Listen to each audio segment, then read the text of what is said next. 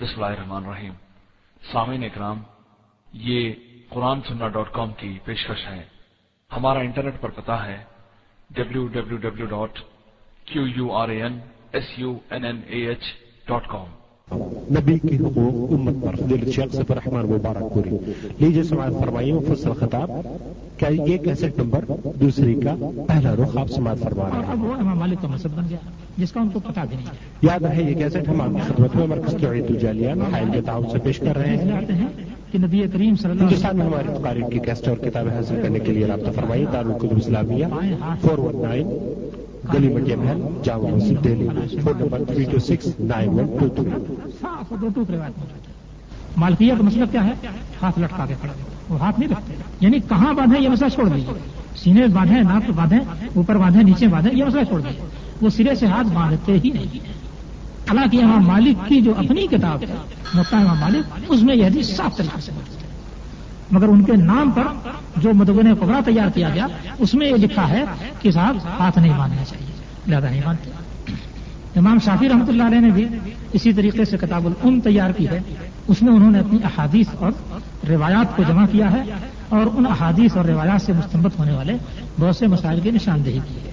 اور بعض مسائل جو احادیث کے حوالے سے نہیں ہیں، ان کو اس طریقے سے درج کیا ہے کہ یا تو وہ قرآن و حادث سے مستمت ہو رہے ہیں یا ایک فلاں کا یہ قول ہے یعنی چاہو مان لو چاہے مت مانو، اس سے مطلب نہیں۔ مگر ان کے بعد مزنی نے ان کی فقہ کو جمع کیا اور ان کے بعد آنے والے لوگوں نے مزید اس کے اندر بہت ساری باتیں نکالنی شروع کی۔ خود امام امام شافی سے بہت سارے مسائل میں دو طرح کے فتح منقول ہیں۔ تو اس کو دو حصوں میں بانٹا گیا کہ یہ قول جدید ہے، یہ قول قدیم ہے۔ بعد میں چھٹی صدی یا ساتویں صدی میں امام نبی آئے تو انہوں نے جم کر کے فقہ شافی کو تعریف کیا، المحذب کی شکل میں۔ اب المحذب ان کے نزدیک حجت بن گئی۔ اور وہ فقہ شافی کا دار و مدار بن گئی۔ اسی طریقے سے امام احمد بن حنبل رحمہ اللہ، انہوں نے دس لاکھ احادیث جو یاد تھیں، ان میں سے تقریباً تیس ہزار احادیث کو منتخب کر کے مسند احمد نے ذکر کیا ہے۔ اور عام طریقے سے وہ مسائل کے جواب میں حدیث ہی بتاتے تھے۔ حتیٰ کہ اگر صحابہ اگر حدیث نہ ملی تو صحابہ کرام کے عمل کا حوالہ دیتے تھے۔ اگر کسی مسئلے میں صحابہ کرام سے دو طرح کی باتیں منقول ہیں۔ تو کبھی اس کے مطابق بتا دیتے، کبھی کسی چیز کا التظام انہوں نے نہیں کیا۔ اور اپنے شاگردوں کو بڑی سختی کے ساتھ منع کیا تھا کہ میری تقلید مت کرنا، مالک کی تقلید مت کرنا شافی کی تقلید مت کرنا، اور امام حنیفہ کی تقلید مت کرنا، اور احکام کو تم وہیں سے لینا جہاں سے ان لوگوں نے لیا ہے۔ خلی الحکام من ہے احکام وہیں سے لو جہاں سے انہوں نے لیا ہے۔ یہ بڑی سخت تاکید کی تھی۔ اس تاکید کا اثر حنابلہ پر یہ تھا کہ ایک مدت دراز تک وہ اس بات کے قائل رہے کہ تقلید کرنا حرام ہے۔ ان کے فتاووں سے اور ان کے مسائل سے وہ موافقت کرتے تھے، مگر تقلید کرنے کو وہ حرام کرتے رہتے تھے۔ یہاں تک کہ متاثرین آئے اور انہوں نے ان کی تقلید کرنی شروع کی۔ ان کے مذہب میں سب سے زیادہ جامع کتاب جو جمع کی گئی، وہ بھی تقریباً چھٹی ساتویں صدی ہجری کی ہے۔ المغنی، ابن قدامہ نے المغنی جمع کی، یہ فقہ حنبلی کی بہت جامع ترین کتاب ہے۔ اور اس کی بنیاد پر یہ سلسلہ شروع ہوا۔ شاہ ولی اللہ رحمۃ اللہ علیہ نے حجت اللہ البالغہ میں اس سلسلے کو ذکر کیا ہے کہ کس ائمہ کا طریقہ استمباد کیا تھا یا مسائل حاصل کرنے کا طریقہ کیا تھا۔ اور پھر کس طریقے سے اس میں تغیر اور حد بندی آتی گئی اور کہاں سے چل کر کے گروہ بندی ہوئی۔ تو انہوں نے بتلایا کہ چوتھی صدی میں آ کر کے باقاعدے، چار مذہب بنے اور چار فرقے بنے۔ یعنی جس وقت ائمہ موجود تھے، یا ان کے طرح کی کوئی فرقہ بندی نہیں تھی، ہر عالم چاروں ائمہ کے اور دوسرے اہل علم کے مسائل اور استمباتات وغیرہ سے فائدے اٹھاتا تھا۔ اور بہت سے علماء کو ان ائمہ پر بھی علم میں ترجیح دی گئی تھی۔ لیس بن مالک لیس بن سعد، یہ امام مالک کے ہمسر تھے لوگ کہتے ہیں کہ امام مالک سے زیادہ بڑے عالم تھے۔ علم میں ان سے بڑھ کرتے تھے۔ اور جو لوگ ذرا سا کم کہتے ہیں تو وہ بھی امام مالک ہم اللہ مانتے ہیں۔ ان سے کمتر درجے کے عالم کو نہیں مانتے۔ مگر ان کی کوئی فقہ نہیں تیار کی گئی اور ان کا کوئی سلسلہ نہیں شروع ہوا۔ تو علماء، اہل علم اور ائمہ بہت بڑی تعداد میں گزرے ہیں۔ انہوں نے شرعی مسائل کو اپنے علم علم کے مطابق حل کیا۔ ہے اس کا صحیح اسلامی طریقہ یہ تھا کہ کسی کی بھی تقلید نہ کی جائے۔ جتنی، جتنے مسائل احادیث اور آیات سے مل سکتے ہیں جن کا جواب۔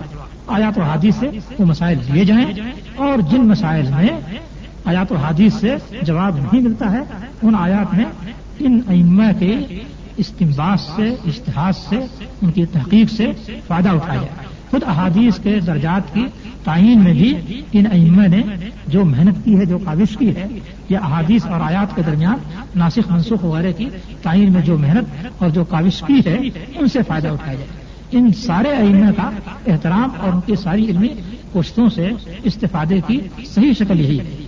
اور کسی ایک ائمہ کے ساتھ وابستہ ہو کر کے اس امام کی طرف جتنی باتیں منسوخ کر دی گئی ہیں، اگر وہ سب قبول کر لی جاتی ہیں، تو یہ تو خود اس امام کی بھی خلاف ہے۔ خود اس امام سے بھی وہ چیز مر گئی۔ لیکن یہ بدقسمتی کی بات ہے کہ امت میں ائمہ کے نام پر گروہ بندی ہو گئی۔ اور یہ جیسا کہ میں نے بتایا، دو تین سو برس کے بعد جب گروہ بندی ہوئی تو اس کے اندر جذبات وہی تھے، شخصیت کی، کسی ایک شخصیت کو مرکزی حیثیت دینے کے یہ جذبہ کس طریقے سے فروغ پایا تھا اور اس نے کیسا غلط غلط کام کرایا، اسے دیکھیے تو آپ کو رونقتے کھڑے ہو ایک واقعہ لکھا ہے میرات الجنان نے، یافعی نے میرات الجنان میں کہ یہ سلسلہ قاضیوں کا جو سلسلہ تھا، اصل میں حکومت کے مناسب پر قبضے جمانے کے لیے لوگوں نے دوڑ دھوپ شروع کی اور جس کو اقتدار مل گیا، اس نے اپنے خیالات کو غالب کرنے کے لیے ڈنڈے کا سہارا لیا۔ تو انہوں نے لکھا ہے کہ ماورا نہر میں ایک زمانہ ایسا آیا کہ حنفی اور شافعی فقہ میں کشمکش شروع ہوئی۔ کسی نے کسی فرقے کے مدرسے کو جلا دیا۔ تو کسی نے کسی فرقے کی مسجد کو جلا دیا۔ اور نوبت یہاں تک پہنچی، اس میں لکھا ہے کہ فقہ حنفی ہے شافیوں سے جنگ کی قوت باقی رکھنے کے لیے رمضان کے فرض روزے چھوڑ دیتے یہ صورت حال پیدا ہوئی۔ ہدایہ لکھی ہے، ہدایہ کے مقدمے میں دیکھیے۔ امام حنیف رحمۃ اللہ علیہ نے صاف صاف کہا کہ میری بات اگر نبی صلی اللہ علیہ وسلم کی حدیث کے خلاف ہو تو اس کو دیوار پر مار دو لیکن جو لوگ ان کے پیروکار بنے، انہوں نے کن جذبات کا اظہار کیا؟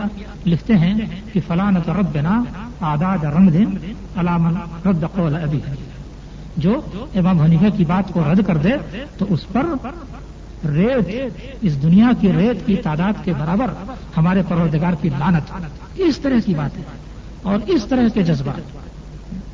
مولانا ابوالکلام آزاد نے لکھا ہے کہ تاتاریوں نے جب بغداد پر حملہ کیا ہے، تو اس وقت حنفی اور شافی جھگڑا عروج پر تھا اور شافیوں کی مخالفت کے جوش میں احناف نے ان کے لیے راستے کھول دیے۔ اس طرح کی آپ کو بہت ساری باتیں ملیں گی۔ تو امت کے اندر جب اختلاف ہوتا ہے، تو اس کے نتائج یہی ہوتے ہیں کہ ایک دوسرے کے خلاف ایسی کارروائیاں کی جاتی ہیں کہ جس کے نتیجے میں پوری امت غرق ہو جاتی ہے۔ جانتے ہیں جب تاتاریوں نے حملہ کیا، تو مولانا اکبر شاہ نجیب آبادی نے لکھا ہے کہ بغداد اور نواح بغداد میں تقریباً چھ کروڑ مسلمان ختم کیے گئے تھے۔ ایک کروڑ چھ لاکھ۔ چھ کروڑ نہیں۔ ایک کروڑ چھ لاکھ مسلمان بغداد اور نواح بغداد میں قتل کیے گئے تھے۔ تو یہ تو اختلاف کے نتیجے میں یہ صورتحال پیش آئی تھی۔ اور کیا ہے؟ نبی کریم صلی اللہ علیہ وسلم نے فرمایا ہے کہ جو شخص میرے اوپر جھوٹی حدیث بڑھے من قذب علیہ متعمدن فلیتبوا مقدہ من اللہ جو شخص میرے اوپر قصدن جھوٹ گڑے، وہ جہنم میں اپنا ٹھکانہ بنائے تو نبی صلی اللہ علیہ وسلم کے نام پر کوئی شخص جھوٹ گڑے، تو اس کے لیے وعید اور دھمکی ہے کہ وہ جہنم کا حقدار ہے۔ لیکن جب فقہی اختلافات نے زور پکڑا ہے، تو اپنی بات ثابت کرنے کے لیے بہت ساری حادث کر دی گئی۔ بلکہ احناف نے ایک اصول بنایا کہ وہ مسئلہ جو قیاس جلی کے مطابق ہو، اس کو حدیث رسول کہا جا سکتا یہاں تک غلو کر دیا۔ ملا علی قاری حنفی۔ بہت بڑے عالم تھے اور ابن حجر نے ایک کتاب لکھی ہے نقبت الفکر اور اس کی شرح لکھی ہے نظہت النظر۔ اس کی شرح ملا علی قاری نے لکھی ہے شر ہو شر ہے نقبت الفکر اس نام سے۔ اور یہ بار بار چھپ کر کے سامنے آ چکی ہے۔ تو چونکہ اصول حدیث کی یہ کتاب ہے، اس لیے اس میں یہ بیان کیا گیا ہے کہ لوگ کس وجہ سے حدیثیں گڑھتے تھے۔ مختلف وجہیں تھیں حدیثیں گڑھنے کی۔ کوئی شخص اپنے تصوف کے جوش میں حدیث گڑھ دیتا تھا، تو کوئی شخص تقوا کے زور کے جوش میں حدیث گڑھتا تھا، کوئی شخص لوگوں کو ڈرانے دھمکانے کے لیے تاکہ ڈر کر کے اللہ کی اطاعت کر رہے ہیں، حدیث گڑھ دیتا تھا۔ اور اس وجہ سے بھی لوگ حدیث گڑھتے تھے کہ فرقہ بندی کسی ایک شخص کی فضیلت ثابت کرنے کے لیے اور دوسرے کی توہین کے لیے حدیثیں کرتے تھے۔ تو اس میں انہوں نے دو حدیثوں کا ذکر کیا ہے۔ مثال کے طور پر، اس کی مثال میں ایک حدیث یہ ذکر کی کہ امام حنیفہ رحمۃ اللہ علیہ کی فضیلت کے لیے حدیث کر دی کہ سراج امتی ابھی حنیفہ ہے۔ میری امت کے چراغ امام حنیفہ ہے بھائی، ان کا جو علم ہے، فضل ہے، مرتبہ ہے، اس سے اگر کوئی شخص انکار کرتا ہے تو یہ چیز بہت غلط ہے۔ لیکن یہ کہ ان کی فضیلت میں نبی صلی اللہ علیہ وسلم کی طرف کوئی حدیث منسوخ کی جائے اور پڑھ دی جائے تو یہ تو بہت بڑا جرم ہے۔ اور یہ تو ایک ان کی فضیلت میں گڑھی گئی۔ دوسری حدیث امام شافی کی مخالفت میں گڑھی اور خود اس کو ملا قاری نے ذکر کیا ہے کہ ایک امام خطبہ دینے کے لیے ممبر پر چڑھا اور اس کے بعد کہتا ہے کہ حدثنی فلان، قال حدثنا فلان، قال حدثنا فلان۔ پوری صنعت بیان کرتے کہتا ہے، ان فلان قال قال رسول اللہ صلی اللہ علیہ وسلم یقون فی امتی یقون فی امتی رجل ادر یقون فی امتی رجل ادر امتی من ابلیس، یقال له محمد بن ادریس۔ کہ میری امت میں ایک آدمی ہوگا جو میری امت کے لیے ابلیس سے بھی بڑھ کر کے نقصان دہ ہوگا۔ اس کو محمد بن ادریس کہا جائے گا۔ محمد بن ادریس کون تھے؟ امام شافی رحمۃ اللہ علیہ تھے۔ تو امام شافی رحمۃ اللہ علیہ کی توہین اور ان کا مرتبہ کم کرنے کے لیے اس شخص نے یوں حدیث کی اور جانتے ہیں کیا نتیجہ ہوا؟ کہ جیسے ہی اس نے یہ بات پوری کی، دھم سے ممبر سے گر گیا۔ اللہ تعالیٰ نے بالکل افز عزیز مقتدر کا نقشہ دکھلا دیا۔ تو تمام علماء اور تمام ائمہ کا احترام اور ان کے علم سے استفادہ اور ان کے علم سے اپنے مسائل کے حل کی کوشش، یہ ایک حل ہے اور قابل احترام حل ہے اور ضروری ہے۔ امت کے لیے بے لگام ہونے کی گنجائش نہیں دی گئی۔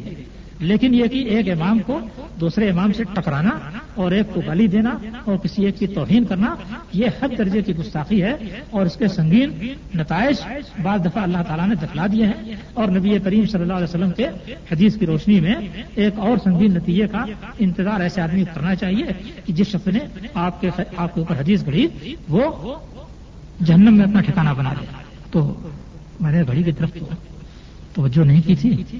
اور بارہ بج گئے۔ مجھے کچھ سوال و جواب اپنا کرنا ہے یا اور کوئی بات ہے تو کر سکتے ہیں۔ آدھا گھنٹہ ہے۔ تو پھر ایک بات اور اس سلسلے میں کہتا چلو کہ تفرقے کے کا ایک نتیجہ تو یہ آپ کے سامنے ہے۔ خسرت دنیا والا آخر والا کہ امت متفرق ہو جائے گی۔ تو متفرق ہونے کے بعد خسرت دنیا کا نقشہ دیکھ لیجیے کہ بغداد چلا گیا، کروڑوں سے زیادہ آدمی قتل کر دیے گئے اور اس وقت سے جو خلافت کی کمر ٹوٹی تو کچھ دنوں کے لیے ترکوں نے سنبھالا، اس کے بعد پھر کمر ٹوٹ گئی۔ تو امت کے تفرقے کا نتیجہ یہی ہوگا۔ اور آج بھی اس تفرقے کا آپ نتیجہ دیکھ رہے ہیں۔ صرف سیاسی تفرقہ اس کا نتیجہ دیکھ لیجیے تو اگر حقیقی تفرقہ ہوگا تو اس کے نتائج کتنے سنگین ہوں گے۔ آپ اس پر غور کر سکتے ہیں۔ تو یہ تو خسرت دنیا ہے۔ اور آپ نے دھمکی دی کہ جو شخص حدیث گڑھے گا، وہ جہنم میں جائے گا۔ تو یہ خسرت آخرت تو دنیا اور آخرت کا خسارہ ہے۔ اچھا یہ کیوں ہوتا ہے؟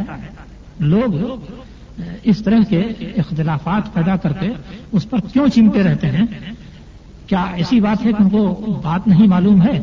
اس لیے تو قرآن میں بچپن سے بالکل جب چھوٹا تھا، اس وقت سے میں اس پر غور کرتا تھا کہ کیا معاملہ ہے؟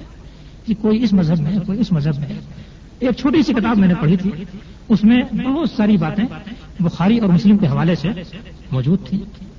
اس کے بعد میں دیکھتا تھا کہ علماء لمبے لمبے کرتے، بڑی بڑی سفید داڑیاں دیکھنے میں معلوم ہوتا تھا کہ بالکل آسمان سے اترے ہوئے فرشتے ہیں۔ اس وقت بہرحال اپنے بچپن میں ان علماء کے سلسلے میں میرا تصور یہی ہوا کرتا تھا کہ گویا یہ آسمان سے اترے ہوئے فرشتے ہیں۔ نہ ان سے عمل کوئی غلطی ہو سکتی ہے اور نہ فکری طور پہ کوئی غلطی ہو سکتی ہے۔ تو میں بالکل حیرت زدہ ہوتا تھا کہ اس چھوٹی سی کتاب میں لکھنے والے نے بخاری اور مسلم کے حوالے سے یہ یہ مسائل لکھتے ہیں اور یہ علماء کرام اس کی مخالفت کرتے ہیں۔ کیا اتنے صاحب علم ہو کر کے ان کو ان احادیث کا پتہ نہیں کہ اس کی مخالفت کرتے ہیں؟ کیوں اصل مخالفت کرتے ہیں؟ میں حیران ہوا کرتا تھا اور یہ حیرانی بہت عرصے تک قائم رہی کہ آخر اختلاف کیوں ہے؟ کیا چیز ہے جو ان کو اس اختلاف پر قائم کی گئی؟ اس کے بعد جب میں نے قرآن مجید پڑھا ہے تو سمجھ میں آیا کہ آخر یہ کیا وجہ ہے۔ قرآن مجید میں میں نے کیا چیزیں دیکھی تھی اس کا تھوڑا سا حصہ آپ کے سامنے میں پیش کرتا ہوں۔ اللہ تعالیٰ نے فرمایا ہے کہ وما تفر رکھو ایک آیت لمبی سی ہے، شرع لکم من الدین ما وصا به نوح والذی اوحینا الیک واوحینا به ابراہیم وما وصینا به ابراہیم وموسی وعیسی انا قیم الدین ولا تتفرقوا فيه کہ تمہارے لیے وہی دین اللہ نے مشروع کیا ہے، جو جس کی وصیت نوح کو کی تھی اور جس کی وہی آپ کی طرف کی ہے اور جس کی وصیت حضرت ابراہیم اور موسا اور عیسیٰ علیہ السلام کو کی کہ دین کو جو کی توں قائم رکھو اور اس میں متفرق نہ ہو۔ دین جس طریقے سے دیا گیا ہے، ویسے ہی قائم رکھو، اسے متفرق نہ ہو۔ قبور عال المشکین ما تدعوہم علیہ مشکین پر وہ بات گرا گزرتی ہے جس کی آپ دعوت دے رہے ہیں۔ یہ نبی حسن سے کہا جا رہا ہے۔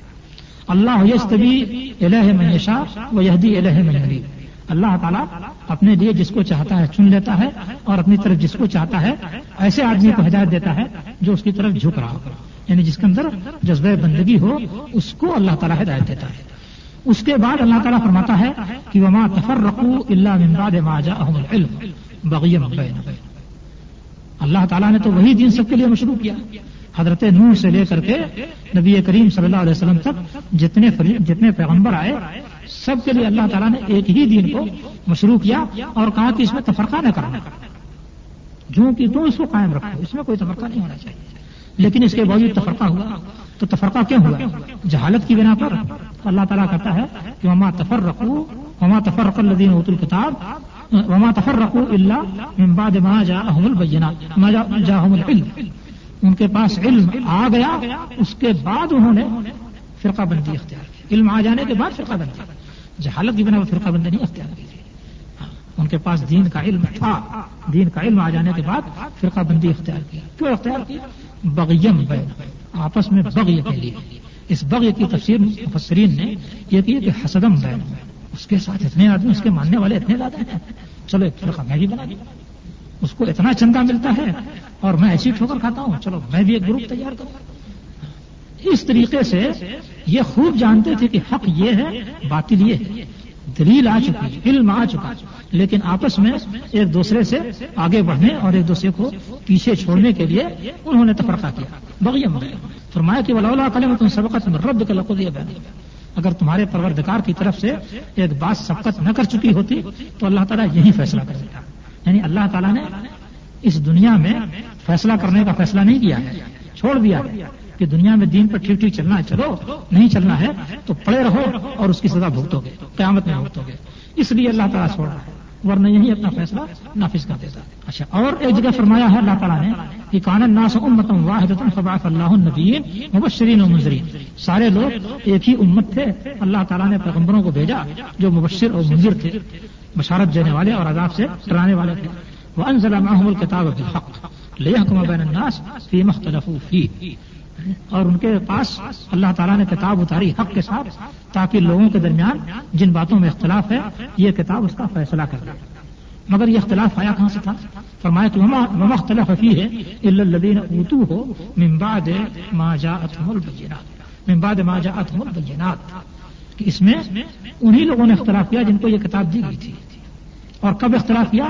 دلائل آ جانے کے بعد۔ سارے دلائل موجود ہیں اور اختلاف ہوا ہے۔ کیوں اختلاف کیا؟ بغیم بین وہی ایک دوسرے پر زیادتی کے لیے اور ایک دوسرے کا حق مارنے کے لیے۔ فہد اللہ الدین امن مختلف الحق نے تو جو لوگ ایمان لائے تھے یعنی جن کا جذبہ یہ تھا کہ ہمیں اللہ اس کے رسول کی پیروی کرنی ہے، ان کو تو اللہ تعالیٰ نے ہدایت دی۔ اور جن لوگوں نے ایسا نہیں کیا تھا، ان کا فیصلہ قیامت میں چھوڑ دیا گیا۔ اور کیا فرمایا گیا ہے؟ کہ ان الدین عند اللہ الاسلام ومختلف الذين اوتوا الكتاب الا من بعد ما جاءهم العلم بغيا یہاں بھی وہی بات کی گئی ہے۔ اور فرمایا ہے کہ وما تفرق الذين اوتوا الكتاب الا من بعد ما جاءتهم البينه لم يكن الذين كفروا من الكتاب، اس میں پڑھیے کہ وما تفرق الذين اوتوا الكتاب الا من بعد ما جاءتهم البينه کہ جن لوگوں کو کتاب دی گئی، انہوں نے تفقہ کا کیا؟ بینہ آ جانے کے بعد۔ تو ان آیات سے بالکل صاف معلوم ہوتا ہے کہ پچھلے لوگوں نے جو اختلافات کیے تھے اور فرقے ایجاد ہوئے تھے، وہ کسی غلط فہمی یا جہالت اور نادانی کے بنا پر نہیں تھے۔ وہ جانتے تھے کہ حق یہی ہے، سیدھا راستہ یہی ہے۔ اور اللہ کی بات اسی پر چل کر کے بجا لائی جا سکتی، اس کو جانتے تھے۔ اس جاننے کے باوجود ان لوگوں نے اپنے کچھ دنیاوی مقاصد کے لیے اور دنیاوی مقاصد میں کچھ لوگوں کو پیچھے چھوڑنے اور خود کو آگے بڑھانے کے لیے اختلاف کیا یا اختلاف مل گیا تھا تو اس کو برقرار رکھا اور اس کو اس کی آبیاری کی اور اس کو قائم رکھا تاکہ اپنی اپنی اپنے اپنے دائرے میں اپنے اپنے مطالب پورے ہوتے رہیں۔ ظاہر بات ہے کہ اس امت کو بھی اسی راستے پر چلنا تھا جس راستے پر دوسرے چلے۔ تھے نبی کریم صلی اللہ علیہ وسلم نے فرمایا تھا لطت سونا نمن کان قبل تم سے پہلے جو لوگ تھے انہی کے طریقے پر تم لوگ بھی چلو گے۔ حزب القزت بالقزہ، جیسے ایک جوتا دوسرے جوتے کے بالکل برابر ہوتا ہے۔ یا شبرم بے شبرم و زرائم بے زرائم بالشت کے بالشت اور ہاتھ کے ہاتھ، ٹھیک انہی کے نقش قدم پہ چلو گے۔ تو جب ان کے درمیان اختلاف کی غرض وقائد دین کے سلسلے میں کوئی غلط فہمی نہیں تھی، بلکہ کچھ اور چیزیں تھیں، تو یہ سمجھ لیجیے کہ یہاں بھی جو فرقے بنے اور جو جماعتیں بنی ہیں، وہ فرقے اور وہ جماعتیں کسی غلط فہمی کی بنا پر نہیں بنی بلکہ ان کے پیچھے باقاعدے کچھ دنیاوی مقاصد کار فرما ہیں اور امت کے پورے گروپ کے گروپ کو ان مقاصد کے لیے استعمال کرنے کے لیے ایک صحیح اور سیدھے راستے کے بجائے ایک غلط راستے پر لگانے کی کوشش کی جا رہی ہے۔ اور اسی کوشش کے نتیجے میں یہ تفرقہ قائم ہے۔ ورن اگر واقعی دین کی طلب پیدا ہو جائے تو یہ تفرقہ نہیں قائم رہ جائے گا۔ الگ الگ جماعتیں نہیں رہ جائیں گی۔ کچھ مسائل میں اختلاف ہو سکتا ہے۔ یہ ایک فطری بات ہے۔ کچھ مسائل میں اختلاف باقی رہ جائے گا۔ لیکن ان اختلافات کی بنیاد پر کوئی گروہ یا کوئی جماعت وجود میں نہیں آئے گی۔ ان اختلافات کے باوجود سارے لوگ اخوان رہیں گے، بھائی رہیں گے اور ایک دوسرے کے ہم جماعت، ہم گروہ یا ہم امت رہیں یعنی کہ یہ ہماری جماعت ہے، یہ فلاں کی جماعت ہے، یہ فلاں کا فرقہ یہ فلاں کا فرقہ ہے، یہ صورت باقی نہیں رہے گی۔ تو یہ چند ضروری نکات تھے۔ ایک آخری نقطہ یہ رکھا گیا ہے کہ موجودہ وقت میں جو فرقے اور مذاہب اور جماعتیں ہیں، ان کے، ان کا دراسہ کتاب و سنت کی روشنی میں کیا جائے اور کتاب و سنت کے میزان میں ان کو تولا جائے۔ تو یہ ایک بڑی لمبی بحث ہے اور یہ افسوس کی بات ہے کہ اب اتنا وقت نہیں ہے کہ اس موضوع کو چھیڑ کر کے پورا کیا جا سکتا ہو۔ اس اس لیے چھیڑنے کے بغیر اس کو چھوڑ دینا میں مناسب سمجھتا ہوں۔ ہاں۔ قول فیصل تو یہی ہے کہ کتاب و سنت ہی دین کے اندر حجت ہے۔ اس لیے ان میں سے جتنے فرقے یا جتنی جماعتیں ہیں، ان کے خیالات کو، ان کے فلسفے کو یا ان کے بنیادی مسئلے کو کتاب و سنت کے ترازو میں ناپا اور جھکا جائے اور جو غلط راستے پر ہے، ان سے علیحدگی اختیار کی جائے۔ ہاں یہ بہت ضروری ہے۔ اس لیے کہ فرقہ بن گیا ہے۔ آپ کہیں گے کہ میں فلاں جماعت میں ہوں، لیکن اس کے قائد کے افکار سے متفق نہیں ہوں۔ یہ دو متضاد باتیں ہیں۔ میں فلاں جماعت میں ہوں، لیکن اس کے جو رہبر اعظم ہیں، ان کی بات سے میں متفق نہیں ہوں۔ یہ بالکل غلط بات ہے۔ جتنے فرقے ہیں، ان کے جو رہبر اعظم ہیں، ہر فرقے کا جو قائد اعظم ہے، اس فرقے کے قائد اعظم کی باتوں کو کہ اگر نفی کر دیجیے، تو فرقہ صفر بن کر رہ جائے گا۔ وہ فرقہ صفر بن کر کے رہ جائے گا۔ ایک شخص اگر یہ کہہ دے کہ میں اس فکر سے متفق نہیں ہوں، یا ان چیزوں سے متفق نہیں ہوں، جو احمد رضا خان نے پیش کیا ہے، تو رضا خانی صفر رہ جائے گی احمد رضا خان کی باتوں کو نکال دیجیے تو رضا خانی صفر رہ جائے۔ گی حضرت جی کے افکار اور طریقے کو نکال دیجیے تو حضرت جی کی جماعت صفر رہ جائے۔ گی حکومت الہیہ قائم کرنے کی ایک مخصوص فکر کو چھوڑ دیجیے تو جماعت صفر ہو کر رہ جائے۔ گی اس طریقے سے ہر جماعت جو تیار کی گئی ہے، اس کا جو بنیادی فکر ہے اور بنیادی فکر کرنے، پیش کرنے والا آدمی ہے، اس آدمی کو آپ الگ کر دیجیے تو جماعت صفر ہو کر رہ جائے گی۔ بعض جماعتیں جو اس طریقے کی کسی شخص کی فکر پر قائم نہیں ہوئی ہیں ان جماعتوں کے اندر سے ان کے ایک قائد کو نہیں، ہزار قائد کو الگ کر دیجیے وہ کبھی صفر نہیں ہو سکتی۔ ہے جن لوگوں نے کتاب و سنت کو اپنا طریقہ بنایا ہے، ان لوگوں کی جماعت سے آپ ایک لاکھ اسماعیل شہید کو نکال کے الگ کر دیجیے وہ جماعت جہاں ہونی باقی رہے گی۔ اس لیے کہ اس نے کتاب و سنت کو اپنا طریقہ بتایا ہے۔ اور جن لوگوں نے کتاب و سنت کی رٹ لگائی ہے، لیکن کسی شخص کے ایجاد یا اختراع کے ہوئے بنیادی فکر کو اپنی جماعت سازی کی اساس بنائی ہے اس بنیادی فکر کی نفی ہوتے ہی وہ جماعت پوری کی پوری بے احساس ہو جائے گی، ختم ہو جائے گی، صفر ہو جائے گی۔ اس سے آپ کو اندازہ کرنا چاہیے کہ جتنے فرقے بنتے ہیں، ان فرقوں میں شریعت کے تعلق سے کوئی جان نہیں ہوتی یا اسلام کے تعلق سے کوئی جان نہیں ہوتی۔ اسلام ایک جامع دین ہے جو عقیدے اور عبادات اور معاملات اور امور زندگی کے سلسلے میں ایک مستقل طریقہ پیش کرتا ہے۔ اس مستقل طریقے کو انسان قبول کر کے فتق اللہ مستطاط بس ماؤ اتی کہ جس قدر ہو سکے اللہ سے ڈرو اور اس کی بات سنو اور مانو۔ اس پر جو چلے گا، وہ صحیح طریقے پر قائم ہوگا۔ تھوڑے سے وقت میں اگر کچھ سوالات وغیرہ پیش کرنے ہیں تو پیش کر دیجیے اور اس کا بھی معاملہ ختم ہو جائے۔ جی۔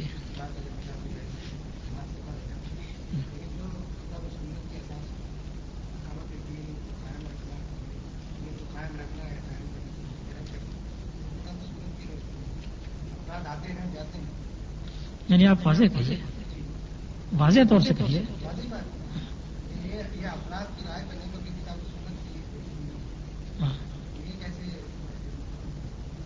وہ اقامت اقامت دین کا جو طریقہ بتایا ہے، وہ کتاب و سنت کی روشنی میں نہیں ہے، ایک مخصوص فکر ہے اور اس فکر کو ہٹاتے ہی وہ پورا کا پورا ختم ہو جائے گا۔ انہوں نے کیا بتایا مولانا مدوی صاحب کی طرف آپ کا اشارہ ہے۔ انہوں نے اصطلاح استعمال کی ہے قامت دین کی۔ لیکن انہوں نے جو فکر پیش کیا ہے، اس فکر میں یہ ہے کہ حکومت قائم کرنا، دین اسلام حقیقت میں ایک اسٹیٹ کے قانون کا نام ہے۔ اسٹیٹ کا قانون اور دین تقریباً دونوں ایک معنی میں ہیں۔ اور اس دین کی عبادت کبرا نماز ہے۔ اس دین کی عبادت کبرا حکومت ہے۔ اور باقی جتنی چیزیں ہیں، نماز اور روزہ اور حج اور زکوٰۃ، یہ سب ٹریننگ کورس ہیں۔ اگر کوئی شخص نماز پڑھتا ہے، اس تخیل کے بغیر کہ یہ نماز حکومت الہیہ تک پہنچانے والی ہے یا حکومت الہیہ حاصل کرنے کا ذریعہ ہے اس تخیل کے بغیر نماز پڑھتا ہے، تو اس کی یہ نماز ایسے ہی ہے جیسے کہ ایک خیالی گھر جس کا باہر کوئی وجود نہیں۔ اور اس فکر کو مدون کرنے کے بعد فرمایا کہ خلافت راشدہ کے زمانے میں یہی فکر تھی۔ اس کے بعد سے چودہ سو برس، تیرہ سو برس تک یا بارہ سو برس تک لوگ ان الفاظ کے بہت چھوٹے اور محدود معنی کو لے کر کے حق اور باطل کے امتزاج کے ساتھ چلتے رہے۔ باقاعدہ انہوں نے لکھا ہے کہ امت کے سامنے جو مجددین بھی آئے، وہ حق کے متفرق ٹکڑوں کو، ان کے ذریعے حق کے متفرق ٹکڑے باطل کے امتزاج کے ساتھ پیش کیے جاتے ہیں اس لیے امت اس کو قبول کرنے اور نہ کرنے کے سلسلے میں معذور قرار دی جا رہی تھی۔ لیکن اب ہم نے حق پورا کا پورا بلا کم و کاشت امت کے سامنے پیش کر دیا ہے۔ اور اب اس کے سامنے دو ہی راستہ ہے کہ یا تو وہ اس کو جوں کا توں قبول کر کے اپنا مقصد زندگی بنا لے، یا یہ کہ اس کو مسترد کر کے یہود کے درجے کو پہنچ جائے یعنی مغزو علیہم ہو جائے۔ تو اب جو جماعت رکھی گئی ہے یا وجود میں لائی گئی ہے، وہ تو حق کامل کی نمائندہ ہے اس لیے کہ حق کامل یہ ہے کہ دین کی ساری چیزوں کو حکومت کا ذریعہ بنا دیا اور حکومت الہیہ، یہی سب سے بڑی عبادت ہے۔ اب جو لوگ اس حق کامل کو قبول کرتے ہیں، وہ تو اللہ کے دین کو قائم کر رہے ہیں، جو اس کو قبول نہیں کرتے، اور مت... وہ چونکہ نبی آئے، پورا حق قبول پیش کیا تھا، یہود نے مسرت کر دیا تھا مغزوب علیم ہو گئے تھے، اس لیے مولانا نے آ کے پورا حق پیش کر دیا ہے، جو لوگ اس کو نہیں قبول کریں گے، وہ بھی مغزوب علیم ہوں گے، یہود کے درجے کو پہنچ جائیں گے۔ یہ ہے اساس، جس اساس پر کی جماعت قائم کی گئی اور اسی لیے مولانا ابوالحسن علی ندوی اور مولانا منظور نمانی جیسے لوگ بھی اور مولانا عبدالغفار حسن جیسے بڑے اہل علم بھی جب اس جماعت میں داخل ہوئے تو مولانا کے ہاتھ ان کو بیعت کرنی پڑی اور نئے سرے سے کلمہ پڑھنا پڑا۔ نئے سرے سے ان سے کلمہ پڑھایا گیا تھا۔ انہوں نے خود لکھا۔ نئے سرے سے کرنا پڑا کہا کہ پہلے تو یہ تو نہیں کہا کہ پہلے آپ کافر کہا کہ پہلے آپ روایتی مسلمان تھے اور حقیقی مسلمان ہو رہے ہیں اور اسی وجہ سے آج تک ہندوستان میں جماعت باقی لوگوں کو سرکاری مسلمان رجسٹریشن والے مسلمان یا روایتی مسلمان کہا کرتی ہے۔ تو یہ فکر بہت خطرناک ہے۔ نہ آپ کتاب سے اس کا حوالہ دے سکتے ہیں، نہ سنت سے حوالہ دے سکتے ہیں۔ قرآن مجید میں یہ ہے کہ الدین مکن مسلمانوں کی صفت یہ بیان کی گئی ہے کہ الدین ام مکن فلرد اقام السلاد و آت الزکات و امروب المعروف و نوال کہ مومن وہ لوگ ہیں کہ اگر ہم نے ان کو زمین میں تمکن دے دیا یعنی حکومت دے دی۔ وہ ضروری نہیں ہے کہ ایک آدمی مومن ہو، وہ حکومت بھی قائم کر لے کہ اس کو حکومت بھی ملے۔ وہ بات قبرا سے معروم ہی رہ جائے گا میں۔ اگر ہم نے ان کو زمین میں تمکن دے دیا تو نماز قائم کریں گے، زکوٰۃ ادا کریں گے، بھلائی کو حکم دیں گے اور برائی سے رکھیں گے۔ اس سے معلوم ہوتا ہے کہ حکومت اگر مسلمان کو ملے تو ان چیزوں کے قائم کرنے کا حکومت ذریعہ بنے گی۔ یعنی حکومت ذریعہ ہے اور یہ چیزیں مقاصد ہیں۔ یہ نہیں کہ نماز اور روزہ اور دوسری باتیں، یہ ذریعہ ہیں اور حکومت مقصد ہے۔ حکومت کی حقیقت کیا ہے اور حیثیت کیا ہے، یہ بھی آپ سامنے رکھ لیجیے حکومت کی حیثیت یا حقیقت یہ ہے۔